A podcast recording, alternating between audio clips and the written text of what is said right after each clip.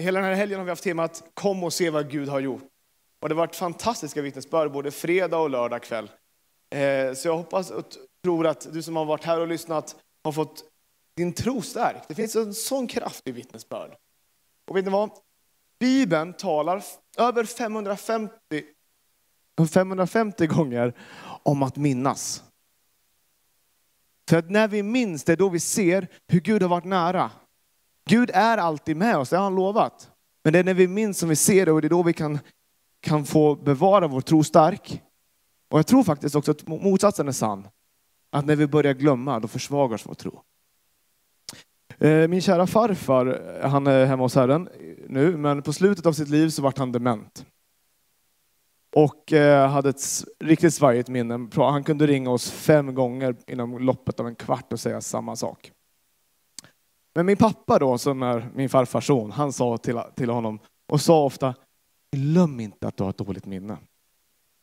Och det till slut så, den, den, den, jag ska inte glömma att jag har ett dåligt minne. Eh, det värsta är ju att det är lite som att det inte bara gäller eh, en gammal dement farfar. Ibland så gäller det även dig och mig. Eh, så dagens predikan ska ha lite med det här att göra. Men vi ska börja med ett bibelord innan vi kommer till själva rubriken. Om vi går till Markus 8. Och just det här så läser jag från Nu-Bibelns översättning.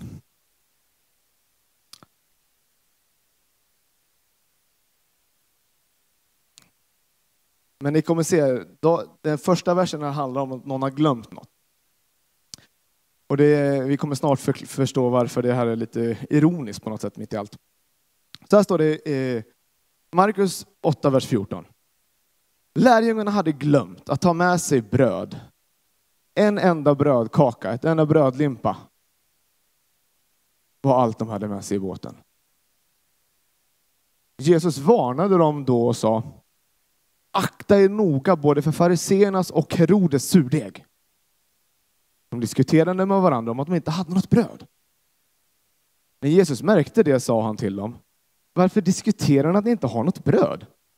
Förstår ni fortfarande ingenting? Är era hjärtan så hårda? Ni har ögon att se med och ser ändå ingenting och öron att höra med och hör ändå ingenting.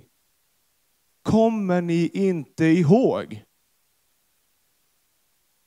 att jag mättade mer än 5000 personer med bara fem bröd? Hur många korgar med rester plockade ni upp den gången? Tolv, sa de. Och när jag mättade mer än 4 000 personer med sju bröd, hur många eh, korgar fick ni över då? Sju, bara. Jesus sa, förstår ni ännu inte? Förstår, förstår du, förstår jag? Ja, vi ska försöka reda ut det här idag. Men eh, vi, vi tar och eh, ber en bön och så ska vi gå vidare i predikan här. Jesus, vi tackar dig att du är här. Tack Jesus att vi, vi får bara minnas det du har gjort och den du är. Och vad du kan göra, vad du har lovat och vad du har kallat oss till. Tack för att vi får, får redan vara stärkta av vittnesbörden som vi har fått höra och av ordet vi har fått läsa. Men jag tackar dig att vi får öppna hjärtan för vad du vill göra, vad du vill säga. Kom med din heliga Ande, kom tala till oss genom ditt ord. Vi ber Jesus. I ditt dyra namn. Amen. Så, lärjungarna hade glömt bröd. Och varför är det lite ironiskt? Jo, men det är så här. Jesus nämner ju två bröd under. Det ena är ju det som egentligen faktiskt är ganska häftigt. Det finns med i alla evangelierna. Det är, eh, eh, så det är ett messianskt under. de 5000. Sen de 4000 hände några månader senare. Och det är precis efter det som den här dialogen äger, äger rum. Och så de har egentligen då alltså sju baljor med bröd över. Jag säger baljor för att när vi läser korg på svenska så tror vi att det vart mer över första gången. Men de korgarna var tolv mindre korgar. De här korgarna som det står om i andra undret, alltså de är stora så att en vuxen kar skulle kunna hoppa ner i dem. Det är en sån korg. Så att det är inte korg som korg. Så att när jag insåg det här, bara, gode gud, jag har alltid trott att på något sätt så vart det mindre över andra gången. Liksom. Hur, du, liksom, det är inte likt dig Gud, du är överflödets Gud. Varför skulle det vara mindre? Men jag insåg det här. Okej, okay. I'm good. Um, så, så, de har sju baljor med bröd över och så glömmer de ta med sig till båten. Och de här grabbarna, de är vana att bara lösa, ja men du vet, magen styr mycket där. Om ni kommer ihåg liksom eh, Jesus med den samariska kvinnan vid brunnen, då har de tolv pers gått iväg och köpt bröd. Jätteeffektivt. Eh, ja, men de, de löser, när, när magen snackar, då, då liksom så. Men så de sitter och surrar om bröd, när Jesus pratar om någonting helt annat. Men de har glömt bröd, Jesus säger kommer ni inte ihåg. Så att min predik, titel för predikan idag är glöm inte att komma ihåg. Glöm inte att komma ihåg. Okej? Okay? Glöm inte att komma ihåg. För att när vi glömmer att komma ihåg, det är då som vi, så mycket kan bli tokigt. För det första, om vi glömmer att komma ihåg, då kan vår tro försvagas, vårt hopp kan försvinna och vi kan hamna snett. Men om vi kommer ihåg så har vi en stark tro, hoppet finns där och vi hamnar rätt. Det rimmar ju till och med. Vi ska inte hamna snett utan vi ska hamna rätt. Amen. Så, eh, och det var intressant här, Jesus talar ju här om Herodes surdeg. Det är hans totalt, eh, han är så här, det är politik. Fariseerna, förvrängd teologi. Så Jesus talar om något helt annat, men de snackar bröd. Liksom. Han bara, okej okay, om ni snackar bröd, då kom igen, jag är livets bröd. Jag sitter här i båten, varför är ni oroliga? Eh, ungefär så. Eh, men eh, Thomas talade igår om, om Johannes döparen. Och det här, det, det jag insåg den efteråt när jag liksom gick igenom bibelorden här inför dag igen, att det är precis efter att man har berättat om att Johannes döparen är död som Jesus gör det första brödundret. Och sen så kommer det andra och sen så säger Jesus det här. Så att Herodes, han, han var ju feg också, det insåg vi, vi om vi lyssnade på eh, predikan igår kväll. Att han fall, föll för trycket och eh, lät Johannes bli dödad. Eh, men då är det så att, glöm inte att komma ihåg, då är det undrar du, men vad ska jag komma ihåg då? Ja, men jag ska ge dig några grejer här idag. Det första är, kom ihåg vem Jesus är. Kom ihåg vem Jesus är. Det är alltid honom det handlar om, det är alltid honom det är en strid om. Men kom ihåg vem han är. Glöm inte vem han är. Ha en, bevara din längtan att lära känna honom. Eh, nu, men människorna, efter att Jesus hade gjort det här första brödundret, så kom de till honom och frågade, men vad ska vi göra för att utföra Guds verk? Och då säger Jesus, ni ska tro på honom som han har sänt. Och då undrar man, vad har du för tecken? Och då så, så pratar de om, men Mose gjorde ju, gav ju manna i öknen. Liksom. Och de vet att det finns ett löfte att man tror att Messias, när han kommer, att han skulle upprepa manundret på något sätt. Och det här är ju precis efter brödundret, så man undrar så här, vad har ni inte fattat här? Och då så säger Jesus så här i Johannes 6, vers 32. Jesus sa till dem, jag säger er sanningen. Det var inte Mose som gav er brödet från himlen. Det är min far som ger er det sanna brödet från himlen. Guds bröd är det som kommer ner från himlen och ger världen liv. Jag är livets bröd. Den som kommer till mig ska aldrig hungra och den som tror på mig ska aldrig någonsin törsta. Det finns så mycket vi skulle kunna säga om vem Jesus är, men efter, efter, ni kommer förstå när vi genom predikan att det är livets bröd jag tar fasta på idag. Jesus är livets bröd. När vi äter av honom så får vi liv. När vi äter av honom så förblir han i oss och vi i honom. Jesus han säger inte att jag är livets bröd för att provocera. Han säger det i all kärlek för att säga, hörni, inga andra källor duger. Inga andra källor duger. Kom till mig, jag är livets bröd. Kommer du till mig så kommer du inte hungra, kommer du inte törsta. Så kom ihåg vem Jesus är. Det andra jag vill att du ska komma ihåg, kom ihåg vad han har gjort och vad han kan göra. Om, ni, om ni läser Gamla Testamentet så är det liksom så en upprepning, saker som går på repeat. Liksom. Folket följer Gud, sen glömmer de Gud och så går det åt skogen och så kommer de på just det, vi ska följa Gud och så går det bättre och så glömmer de Gud och sådär. Ja. Eh, men det finns två härliga salmer som jag tänkte vi ska ta, göra några korta nedslag i. Ehm, som, ehm, det är psalm 77 och psalm 78. Jag tänker att de på något sätt hänger ihop. De båda talar om, om vad Gud har gjort. Den ena talar om när Gud Eh, leder folket ut ur, ur, ur Egypten genom, genom havet, Röda havet. Och den andra talar om eh, mannarundret. faktiskt och så. Men nu ska vi läsa Psaltaren 77 och 12 till 13. Jag minns Herrens gärningar. Jag minns dina forna under. Jag tänker på alla dina verk och begrundar det du har gjort. Så tar vi och hoppar till eh, Psaltaren 78. Står det så här. Vad vi har hört, vers 3, och lärt känna, vad våra fäder berättat för oss, vill vi inte dölja för deras barn. För det kommande släktet förkunnar vi Herrens lov, hans makt och de under han har gjort.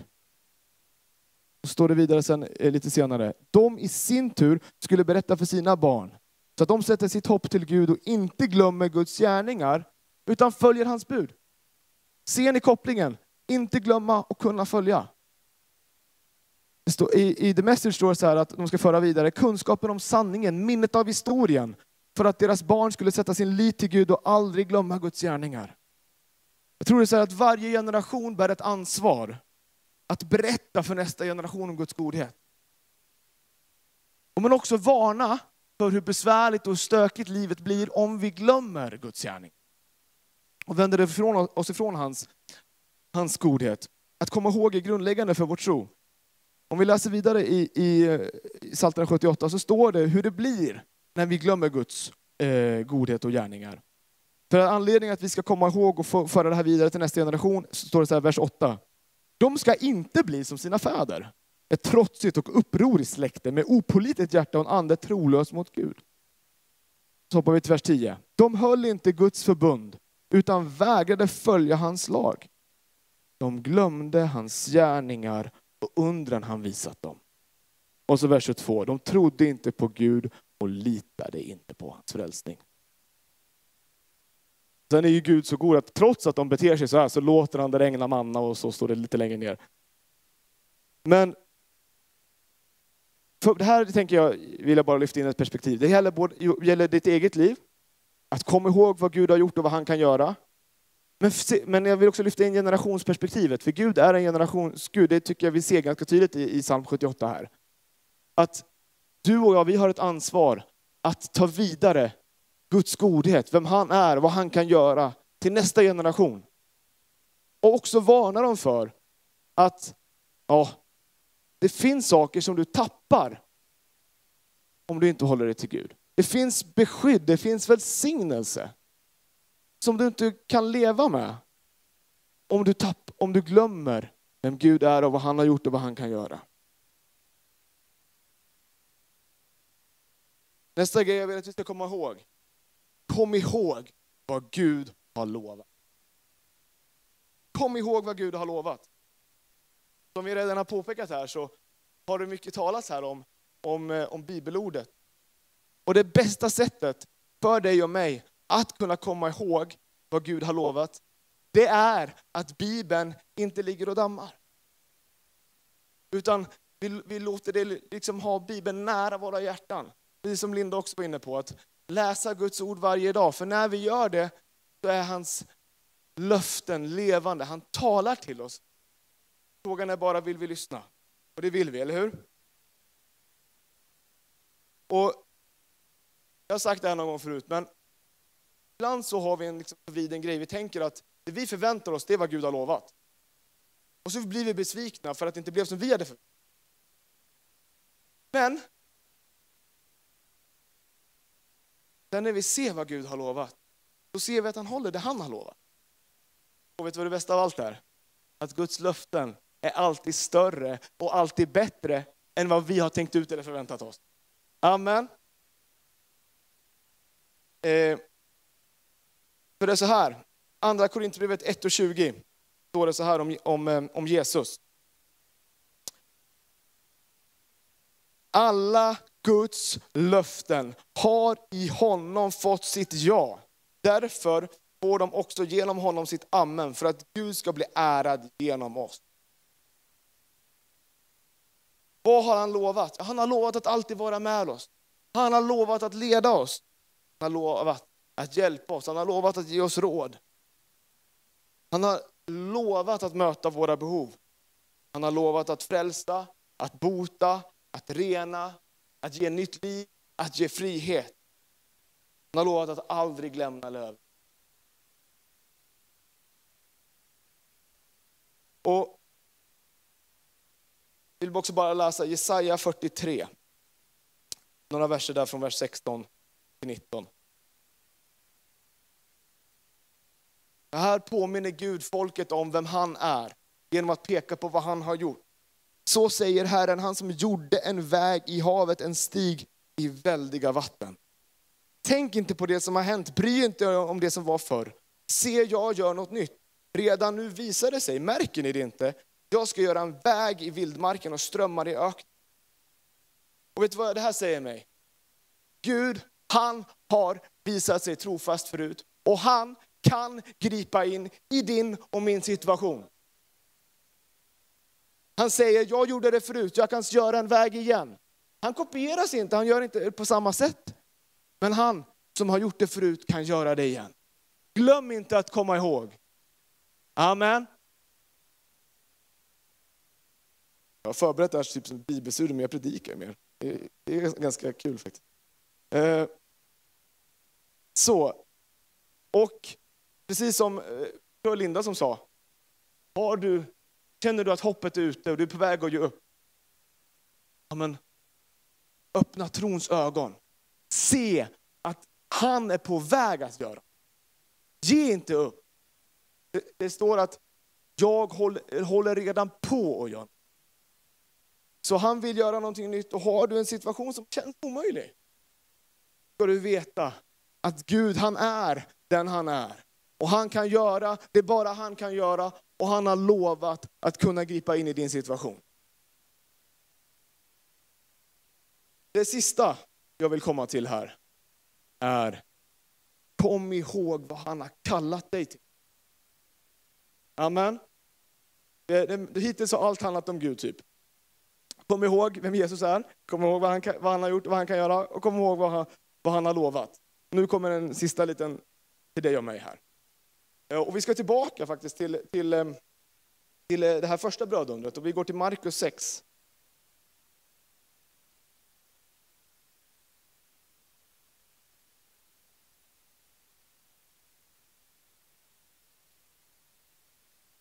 Vi, vi läser ett litet gäng versar, det är lika bra för att vi får lite sammanhang då. Så Markus eh, kapitel 6, vers 34. Står det så här. När Jesus steg ur båten såg han en stor skara människor. Han förbarmade sig över dem, för de var som får utan herde. Han undervisade. Timmen var redan sen när hans lärjungar kom till honom och sa, platsen här är ödslig och timmen är redan sen. Skicka iväg dem så att de kan gå till gårdarna och byarna här omkring och köpa sig något att äta. Det låter ju omsorgsfullt. Eller hur? Skicka iväg dem, de behöver käk. Jesus lös det här nu. Men Jesus svarade, ge ni dem att äta. Eh, de frågade honom, eh, ska vi gå och köpa bröd för 200 denar och ge dem att äta? Han sa till dem, hur många bröd har ni? Gå och se efter. De tog reda på det och sa, fem bröd och två fiskar. Då befallde han att de skulle, slå alla, alla, eh, att de skulle låta alla slå sig ner i gröngräset i skilda matlag. Och de satte sig ner i grupper om hundra eller femtio. Och han tog de fem bröden och de två fiskarna, såg upp mot himlen, tackade Gud, bröt bröden och gav åt sina lärjungar för att de skulle sätta framåt folket.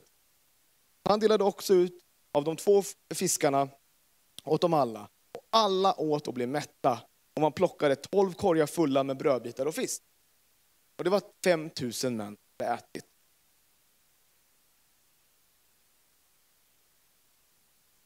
Okej. Okay. Vad har det här med dig och mig att göra? Jo, vi är dels är vi som lärjungarna, vi är ju, vi följer Jesus. Eftersom vi följer Jesus vill vi också göra som han. Och hur har, har Jesus reagerat i det här och hur reagerar lärjungarna? De tänker, eh, alltså, även om vi skulle betala 200 denarer, det motsvarar typ åtta månadslöner. Så det är en del pengar. Om, även om vi skulle ta det, vi köper det, det räcker inte. Så de tänker så här, priset, kostnaden är för stor, det går inte att lösa. Jesus skickar iväg dem. De ser inte en lösning där de själva är en del av lösningen heller. De tänker på sig själva och sin bekvämlighet, kanske lite hårda. Men det är ganska lätt att förstå. De, de, de hade nyss varit ute, varit utsända av Jesus och egentligen skulle de åka och vila med Jesus. Men sen så kom det folk och då fick de ställa in den semestern. Så att, okej, okay, jag, jag, kan förstå dem att de var lite trötta och bara, Jesus lös det här nu. Men eh, istället för att säga, vad är det vi inte har, eller vad saknar vi? Så ta reda på vad som finns. När vi förberedde inför den här helgen rent praktiskt, bara, okay, innan vi åker och köper någonting, vi inventerar vad vi har. Så ta en inventering i ditt liv. Vad har du? Vad har du för, för resurser? Då pratar jag inte om ekonomi. Utan vad har du för talanger? Vad har du för gåvor? Vad kan du möta människor med? För kärleken, eh, kärleken ser behov. Kärleken känner behoven och kärleken möter behov. Så, där har vi det. Tack Erik. Och det det var så Jesus gjorde. Han såg behoven, han kände med människorna, han hade medlidande. Så såg han till att möta behov och inte bara skicka iväg behov. Och jag menar, eh, det kan, jag kan också förstå lärjungarna att de inte fattade hur Jesus skulle lösa det här. En annan sak som är intressant, om vi läser Johannes evangeliets version av, av den här berättelsen vi precis läste, då står det att de hittade en grabb som kommer den här matsäcken. Det står att det ordet som används för den, för den pojken signalerar att han var någonstans mellan fem och åtta år. Han kanske var sju år som min grabb Joel som stod här och sjöng för en stund sedan. Sån liten kille. Och det som är intressant här också, det är bara en liten parentes, men jag bjuder på den, är att eh, när man räknar så säger man om 5000 män förutom kvinnor och barn. Han räknades inte ens bland dem. Han var borträknad, han var uträknad och ändå var det honom som Gud använde. Två saker vill jag säga med det. Ålder spelar ingen roll. Gud kan använda dig ändå. Och det andra är, känner du dig uträknad, borträknad, ingen ser mig, ingen tänker på att jag skulle kunna bidra med något, så ser Gud dig och han vet vad du har att kunna bidra med.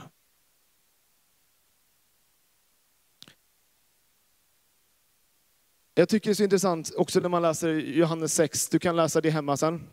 Då finns den här berättelsen om de 5000. Då står det att Jesus, när de lärjungarna delade ut, så fick alla människor så mycket de ville ha.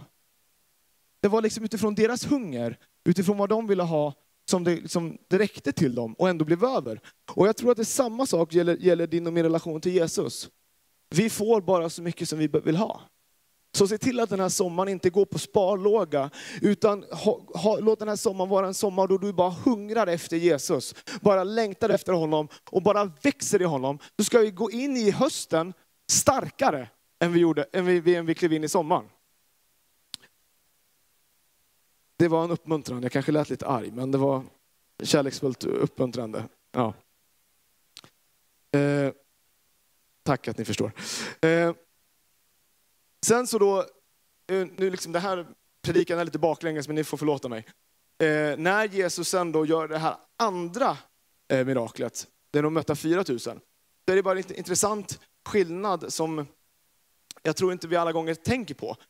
Men det är faktiskt att när Jesus mätte de 4000, så är de inte på ett judiskt område. Det första händer i Galileen, bland judarna. Det här andra händer förmodligen på ett hedniskt område.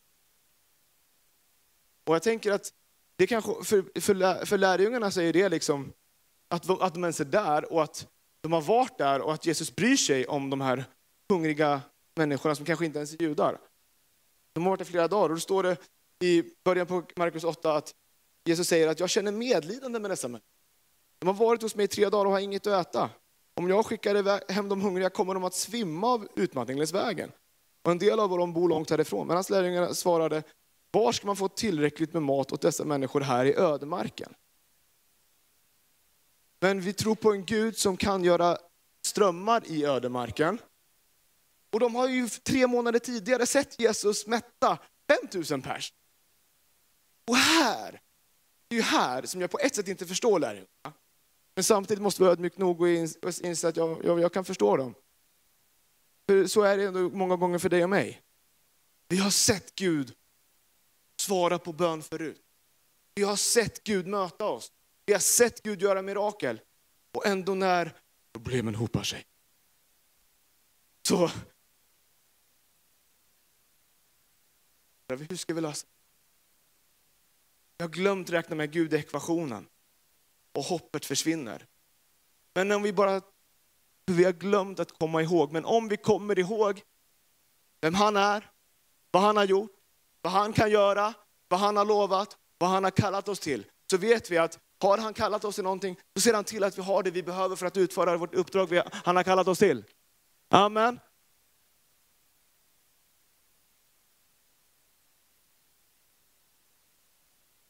Så jag tror också att Jesus säger en sak med det här andra brödundret till, till lärjungarna och till dig och mig.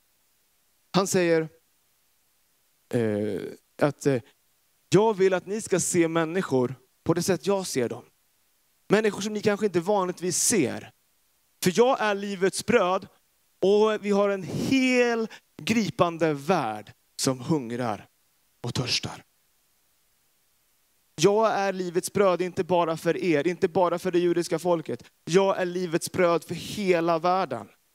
Och ditt och mitt uppdrag är, som du så härligt vi läste Jesaja 54, om man bara skuffar över till Jesaja 55 så står det, kom, köp säd. Kom och drick. Det här som verkligen betyder någonting.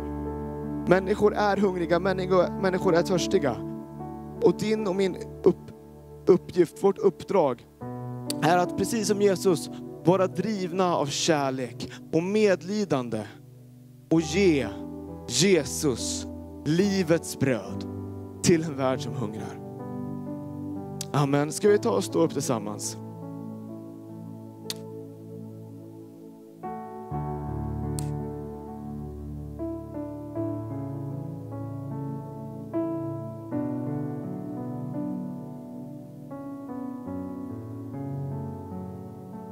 Har en, en eh, satsning här i sommar som vi kallar för Bönevakten. Och då blev jag bara lite påmind om, eller, ja, jag tycker bara koppla det till en sak jag hörde om. Eh, för några år sedan så eh, Justin Welby som är ärkebiskop i Canterbury tillsammans med Pete Gregg, jag vet inte om ni kommer ihåg honom från bönekursen, han har skrivit två bra böcker om, om bön och höra Guds röst. Eh, de startade ett, ett, initiativ för att, som involverade flera hundratusen kristna att be för mission. Det var precis veckan innan pingst. Och då bad de några, några saker som jag tänker att vi kan ta med oss den här sommaren och be under bönevakten och be för våra egna liv. Bön, de tre sakerna de vill att vi skulle, man ska be för är att alla kristna ska få ett förnyat liv i Kristus. Och att alla som du och jag möter, det är nummer två, ska få se någonting av Jesus i dig och mig. Och det tredje var att kyrkan ska få överflöda av Jesu närvaro och verklighet. Är inte det tre saker vi kan be för? Och det som var så härligt, apropå det här med åldrar, var att Pete Gregg berättade att han blev särskilt berörd av en liten grabb. Han hade bett för fem av sina vänner och efter det så blev tre av dem troende. Jesus bryr sig inte om din ålder. Du är inte för ung, du är inte för gammal. bön är mäktigt, bön förändrar både omständigheter, människor och den framtida historien. Så glöm inte att komma ihåg det här i min avslutning. Att Gud är den han är. Han har visat sig trofast förut. Om han har gjort mirakel tidigare har han makt att göra det på nytt. Han kan bryta in i din och min situation. Och vi är kallade att leva drivna av hans kärlek och ge livets bröd, Jesus, till en värld som hungrar. Innan vi avslutar här så bara vill jag ge, ge oss chansen att utifrån den här predikan bara ta, ta tre, ställa oss själva tre, tre frågor. När livet blir tomt och någonting händer och du behöver söka dig till någon källa. Kanske du slås av att du har inte gått till honom som är livets bröd. Du har gått till usla brunnar. Men Jesus är här. Kom till honom, kom och ta emot livets bröd. Han vill vara din källa. Kom till Jesus, kom till Jesus. Eller du kanske har en utmanande situation där du behöver att Gud mirakulöst griper in. Ta med honom och lyft din situation till honom, för han kan och vill och kommer gripa in i din situation. Den är tredje, kanske blir du påminn om vad du är kallad till. Att inte bara tänka på ditt eget, utan att istället ta av det du har, se människor runt omkring dig och möta dem, deras behov och ge Jesus till dem. Då vill Jesus fylla dig på nytt med sin kärlek till människor runt omkring. Jag tänker att där vi står, tar vi en stund inför Herren. Om det finns någonting av dessa, eller någon bara annars bara tala med honom. Men om det finns någonting av det här, så du känner att det här vill jag ta med, ta med Herren, så finns han här. Han vill möta med dig, han vill möta med mig. Och vi kan också självklart hjälpas åt att be tillsammans här efteråt. Det finns förebedjare och, och, så. Och om du har en situation till exempel och du känner att här skulle jag behöva att någon är med mig och hjälper mig att be. Så självklart vill vi hjälpa dig. Men jag tänker bara att här och nu så bara tar vi en stund där vi står inför Herren. Så tackar vi honom. Oh, tack Jesus. Ja, Jesus, vi tackar dig. Vi tackar dig att du är den du är. Vi vill komma ihåg att du är livets bröd. Vi vill komma ihåg att när vi har dig behöver vi inte söka något annat. Tack Jesus att du har lovat att när vi har dig behöver vi aldrig någonsin mer hungra eller törsta. Du mättar oss på djupet, du tillfredsställer vårt inre Jesus.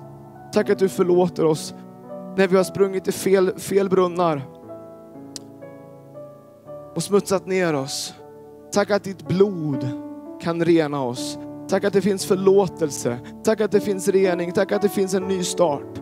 Tack att vi får komma till dig den här dagen Jesus. Och tack Gud att du är mäktig. Du har skapat, du har gjort en gång en väg genom havet och du kan göra en väg där det inte finns en väg. Genom ödemark kan du komma med strömmar av liv. Och Fader jag bara tackar dig att oavsett hur utmanande en situation än kan verka så tackar jag dig att vi får tillsammans bara lyfta varandra, varandras bördor och varandras situationer inför dig.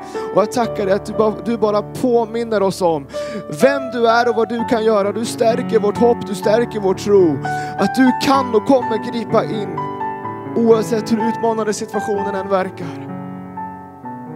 Och jag tackar också Jesus att du, du rör vid våra hjärtan den här dagen. Och du fyller oss med din kärlek. För människor i vår omgivning. Tack Jesus, tack att du fyller oss på nytt. Så att vi ser människor med dina ögon. Med medlidande, med barmhärtighet. Och att vi vill till en hungrig värld. Ge dem dig, du som är livets bröd Jesus. Tack att vi aldrig får bli så upptagna av oss, av, oss, av oss själva och vårt eget. Att vi inte kan se andra människor och ständigt vara redo att dela med oss av dig till andra. Tackar dig Jesus. Vi älskar dig och vi tackar dig att du, du älskar oss och du ger oss av din kärlek. Tack att du fyller oss den här, den här stunden, den här dagen. Genom ditt ord, genom din heliga Ande. Jesu namn. Jesu namn. Jesu namn. Jesu namn. Amen. Så bra, tack så mycket Johannes. Amen, så härligt ord. Ska vi ge en härlig applåd för det? Så bra.